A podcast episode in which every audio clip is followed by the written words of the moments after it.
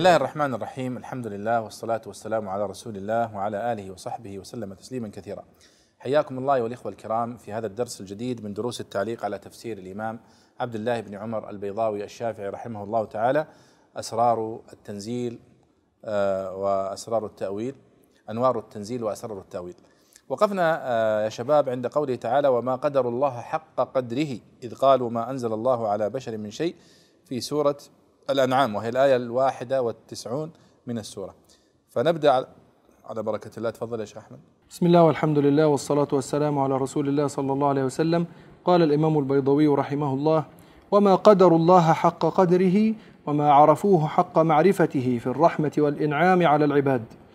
إذ قالوا ما أنزل الله على بشر من شيء حين أنكروا الوحي وبعثة الرسل وذلك من عظائم رحمته وجلائل نعمته. أو في السخط على الكفار وشدة البطش بهم حين جسروا على هذه المقالة. والقائلون هم اليهود قالوا ذلك مبالغة في إنكار إنزال القرآن بدليل نقض كلامهم وإلزامهم بقوله قل من أنزل الكتاب الذي جاء به موسى نورا وهدى للناس وقراءة الجمهور تجعلونه قراطيس تبدونها وتخفون كثيرا بالتاء. وإنما قرأ بالياء ابن كثير وأبو عمرو حملا على قالوا وما قدروا. وتضمن ذلك توبيخهم على سو... وتضمن ذلك توبيخ... توبيخهم على سوء جهلهم للتوراة وذمهم على تجزئتها بإبداء بعض انتخبوه وكتبوه في ورقات متفرقة وإخفاء بعض لا يشتهونه.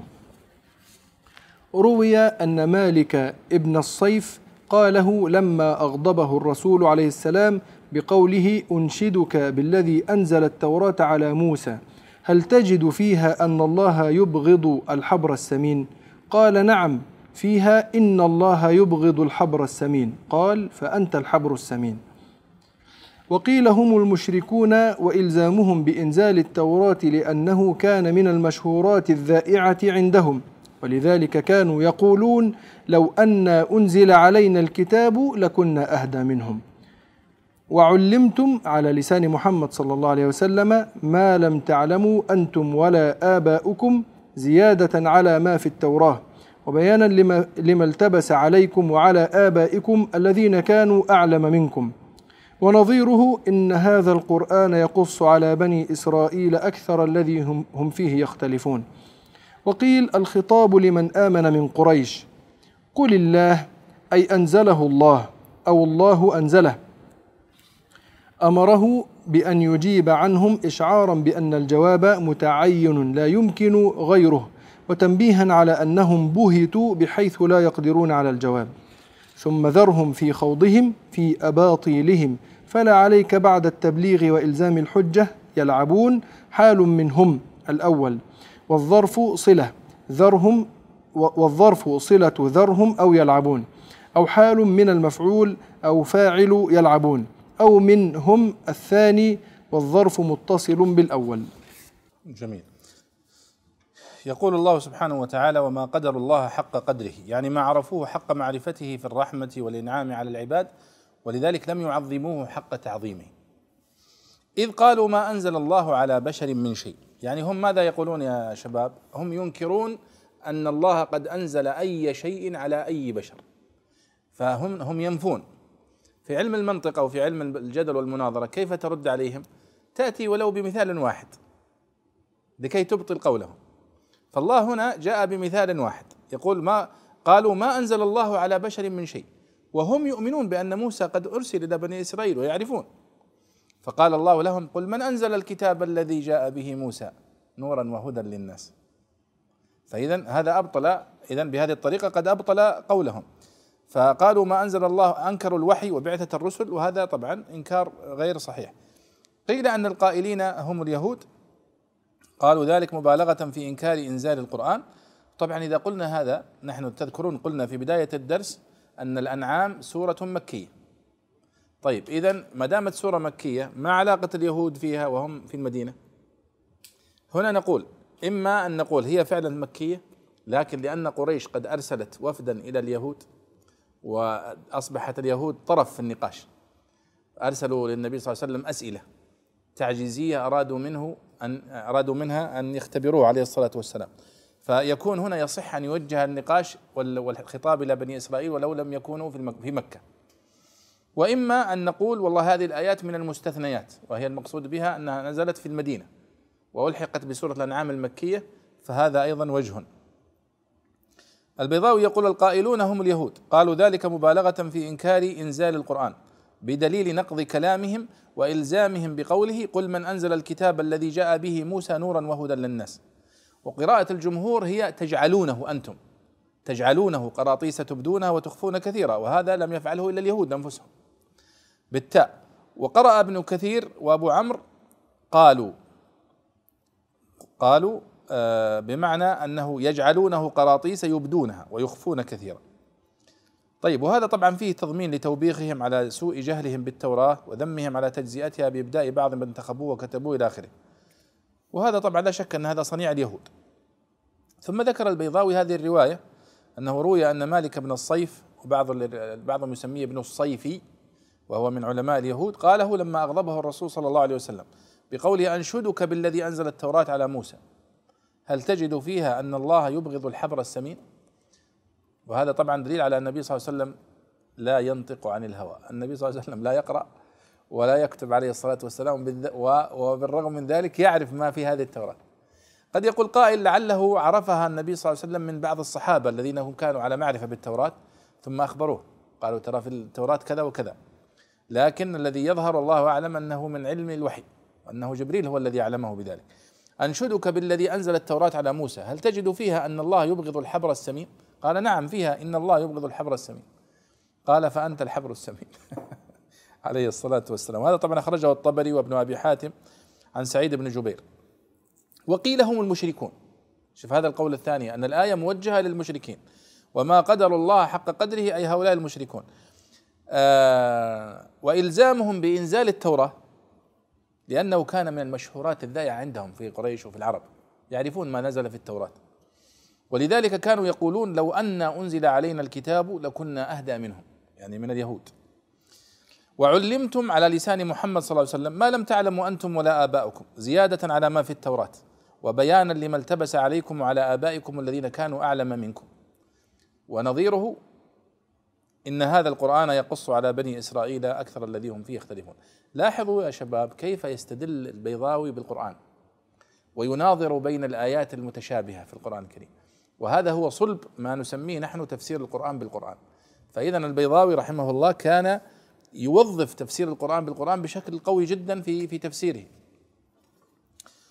ونظير قال وقيل الخطاب لمن آمن من قريش. إذا البيضاوي ذكر لنا ثلاث احتمالات. إما أن يكون المقصود اليهود وقدمهم وكأنه يشعر بأنه يرجح هذا القول.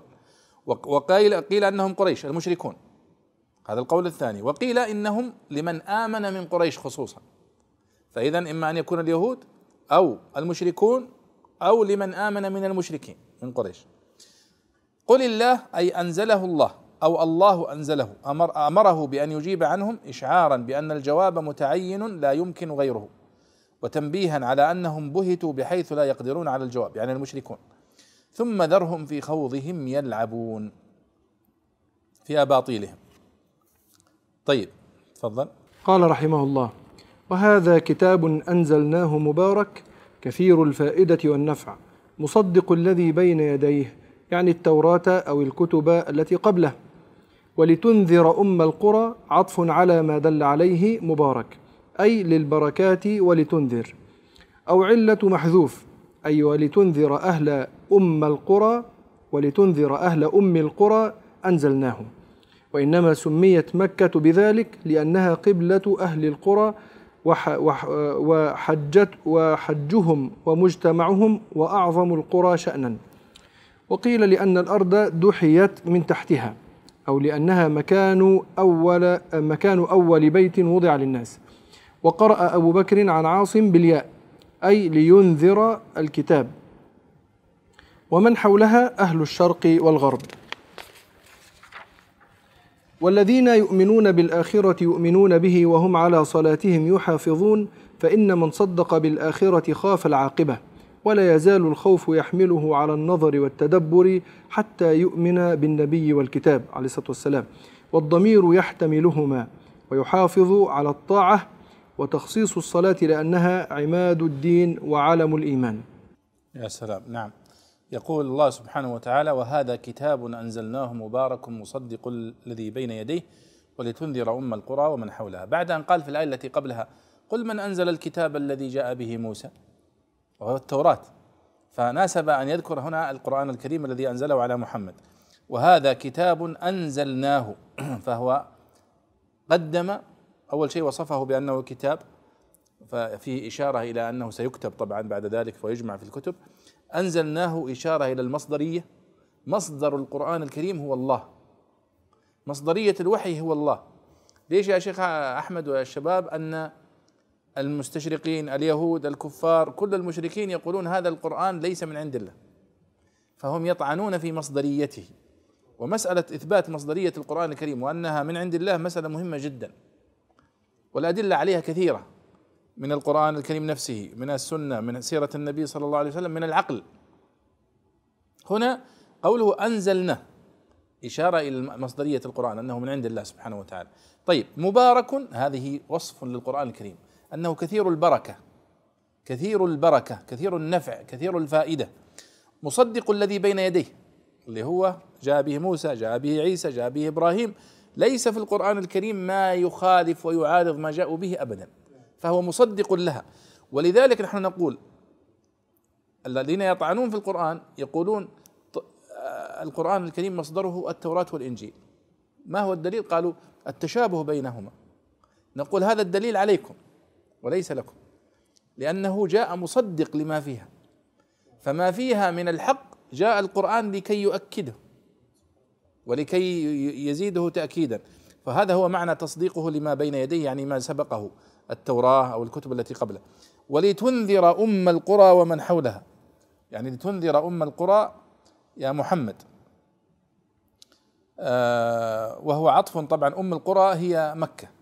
وسميت طبعا أم القرى كما قال البيضاوي هنا لتنذر أهل أم القرى وهي مكة. سميت بذلك لأنها قبلة أهل القرى جميعا. وحجهم وفي بعض المخطوطات ومحجهم يعني مكان حجهم ومجتمعهم وأعظم القرى شأنا.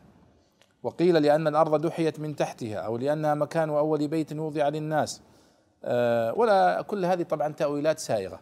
لماذا سميت أم القرى بذلك؟ يعني لأنها هي التي بعث فيها النبي صلى الله عليه وسلم ولها مكانة عظيمة مكة. وفيها أول بيت وضع للناس فهي جديرة بأن توصف بأنها أم القرى. ومبارك كما قلنا كثير البركات.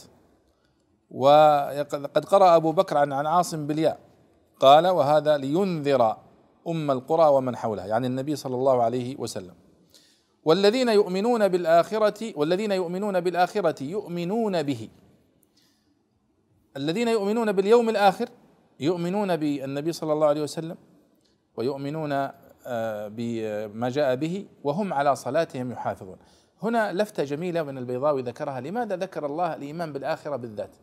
يعني من صدق بالآخرة خاف العاقبة. ولذلك يأتي في القرآن الكريم آه، ذكر اليوم الآخر في مواضع منها التخويف. مثل قوله سبحانه وتعالى ويل للمطففين الذين إذا اكتالوا على الناس يستوفون وإذا كالوهم أو وزنوهم يخسرون. قال الله ألا يظن أولئك أنهم مبعوثون ليوم عظيم؟ يوم يقوم الناس لرب العالمين فاستدل باليوم الآخر للتخويف. وهنا نفس القضية ولا يزال الخوف يحمله على النظر والتدبر حتى يؤمن بالنبي والكتاب والضمير يحتملهما. الضمير يحتمله يعني الضمير في قوله والذين يؤمنون بالآخرة يؤمنون به. يحتمل النبي ويحتمل الكتاب على سبيل البدل طبعا. ويحافظ على الطاعة ما دام خائفا من اليوم الآخر.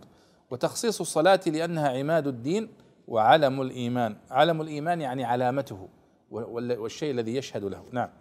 قال رحمه الله ومن أظلم ممن افترى على الله كذبا فزعم أنه بعثه نبيا كمسيلمة كمسيلمة والأسود العنسي أو اختلق عليه أحكاما كعمرو بن لحي ومتابعيه أو قال أوحي إلي ولم يوحى إليه شيء كعبد الله بن كعبد الله بن سعد بن أبي سرح كان يكتب لرسول الله صلى الله عليه وسلم فلما نزلت ولقد خلقنا الإنسان من سلالة من طين فلما بلغ قوله ثم أنشأناه خلقا آخر قال عبد الله تبارك الله أحسن, أحسن الخالقين تعجبا من تفصيل خلق الإنسان فقال عليه السلام اكتبها فكذلك نزلت. فشك عبد الله وقال لئن كان محمد صادقا لقد أوحي إلي كما أوحي إليه. ولئن كان كاذبا لقد قلت كما قال. ومن قال سأنزل مثل ما أنزل الله كالذين قالوا لو نشاء لقلنا مثل هذا. ولو ترى إذ الظالمون حذف مفعوله لدلالة الظرف عليه. أي ولو ترى الظالمين. في غمرات الموت شدائده من غمره الماء إذا غشيه. والملائكة باسطوا أيديهم بقبض أرواحهم كالمتقاضي الملظ أو بالعذاب. أخرجوا أنفسكم أي يقولون لهم أخرجوها إلينا من أجسادكم تغليظا وتعنيفا. تغليظا وتعنيفا عليهم.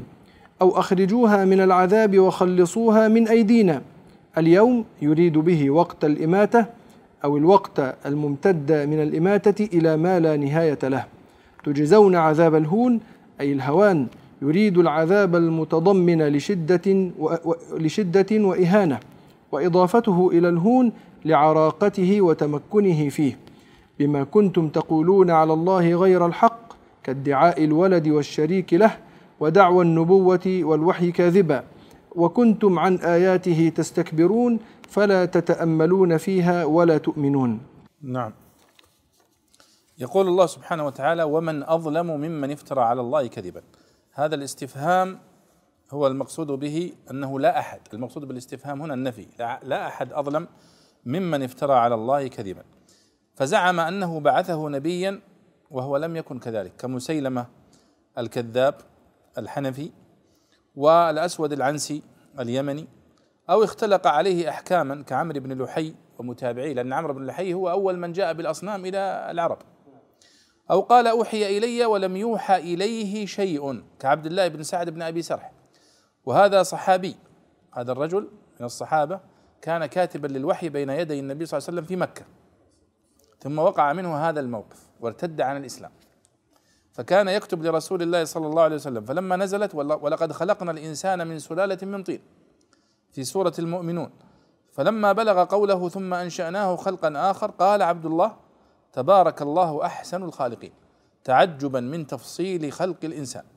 فقال عليه الصلاة والسلام اكتبها. فكذلك نزلت.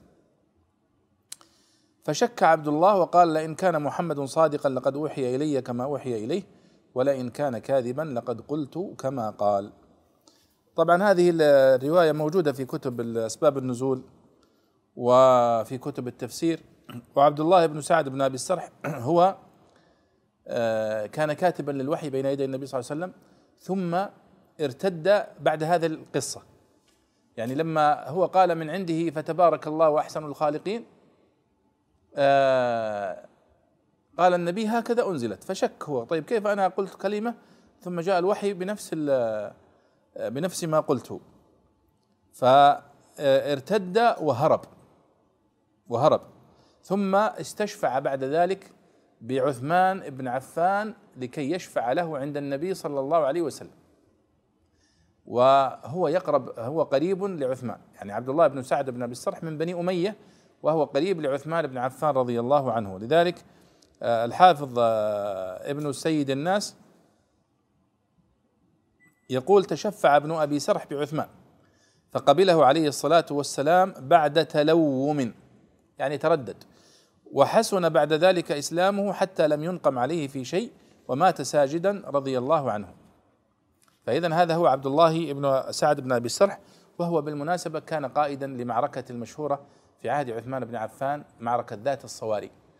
آه، قادها رضي الله عنه بعد ذلك ومات ساجدا كما ثبت في سيرته. ومن قال سأنزل مثل ما أنزل الله كالذين قالوا لو نشاء لقلنا مثل هذا.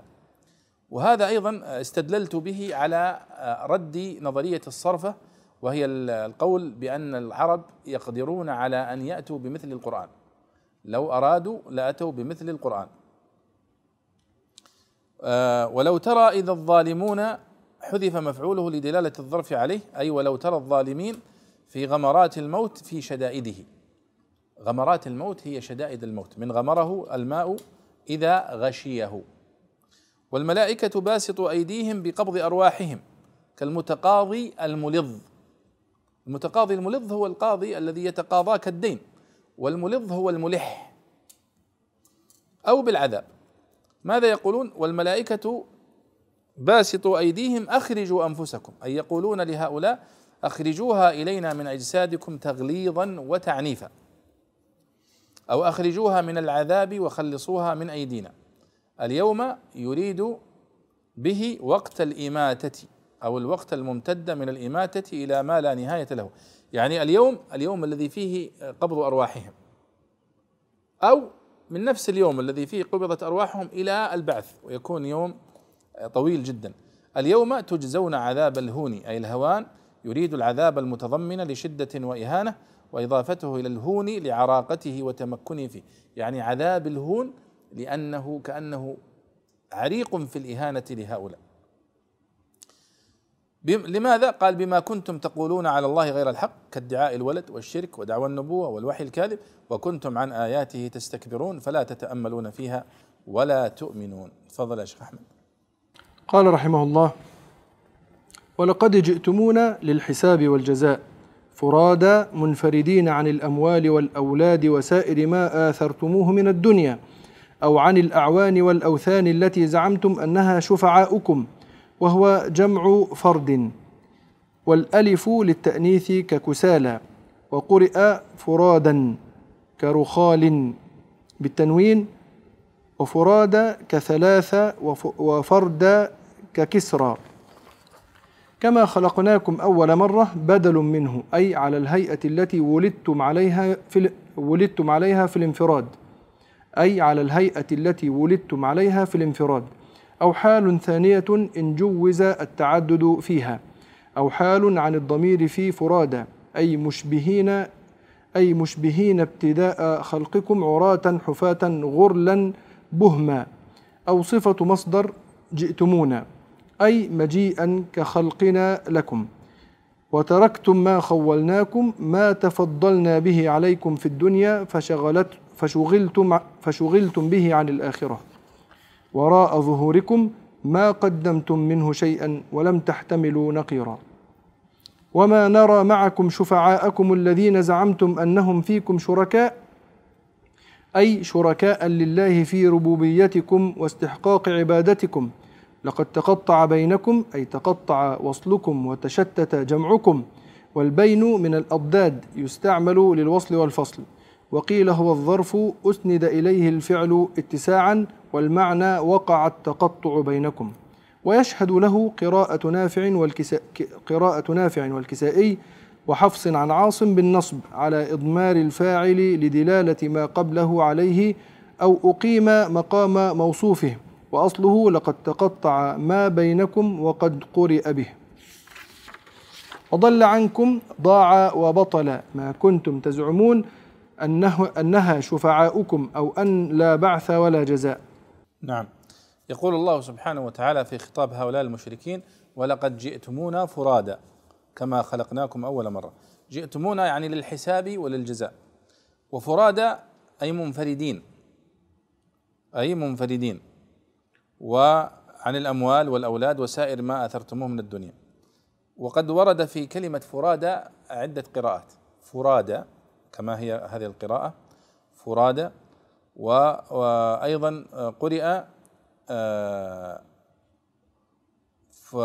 فرادا فرادا كرخال بالتنوين وفراد كثلاثة ورباع وخماس وفرد كسكرة يعني فيها أربع قراءات فراد فرد فرادا فرادا على بالبناء على الفتح. طيب.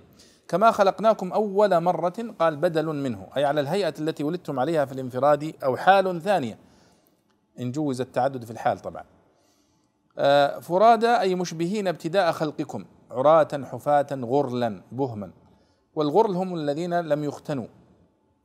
والبهم هي التي ليس فيها علامة مثل الخيل البهم التي ليس فيها علامة تدل عليه.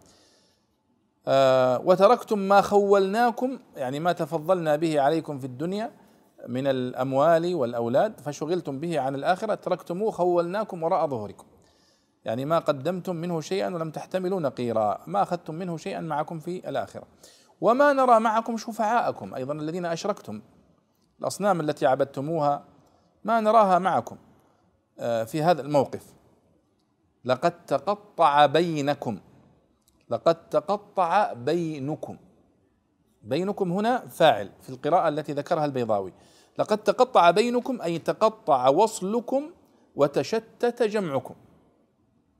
والبين من الأضداد يستعمل للوصل والفصل. والأضداد هي الكلمات التي تدل على المعنى وضده. وهي جزء من المشترك اللغوي. المشترك اللغوي هو اللفظ الذي يدل على أكثر من معنى. مثل العين مثلا تدل على العين الباصرة وعلى عين الماء وعلى الجاسوس وعلى الذهب وعلى السحاب. هذا يسمى مشترك لغوي. لفظ يدل على أكثر من معنى. الأضداد جزء منه. لفظ يدل على أكثر من معنى لكن يدل على المعنى وضده. فهذا يسمى الأضداد فيقول أن كلمة البين هي تدل على الوصل وتدل على الهجر. وهي موجودة فعلا في أشعار الغزل أن البين هو الهجر والبين هو الوصل. آه، وقيل هو الظرف أسند إليه الفعل اتساعا والمعنى وقع التقطع بينكم. ويشهد له قراءة نافع والكساء وحفص التي نقرأ بها. لقد تقطع بينكم. أي تقطع ما بينكم. وقد قرئ به. وضل عنكم أي ضاع وبطل ما كنتم تزعمون أنها شفعاؤكم أو أن لا بعث ولا جزاء. وهذه الآية ولقد جئتمونا. لاحظوا أنها جاءت بصيغة الماضي. ولقد جئتمونا. والواقع أنها أن هذا سيحدث في المستقبل. لكن الله سبحانه وتعالى لا عبرة للزمن في كلامه سبحانه وتعالى. فهو يتحدث عن المستقبل بصيغة الماضي. ويتحدث عن الماضي بصيغة المستقبل.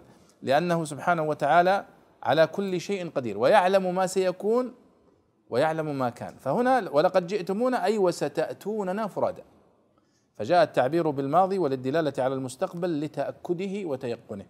ولعلنا نقف هنا في هذا الدرس ونبدأ إن شاء الله في الدرس القادم من الآية التي بعدها. ونسأل الله سبحانه وتعالى أن يفقهنا جميعا وإياكم في كتابه الكريم وأن يجعلنا وإياكم من العاملين المتدبرين. وصلى الله وسلم على سيدنا ونبينا محمد وعلى آله وصحبه أجمعين.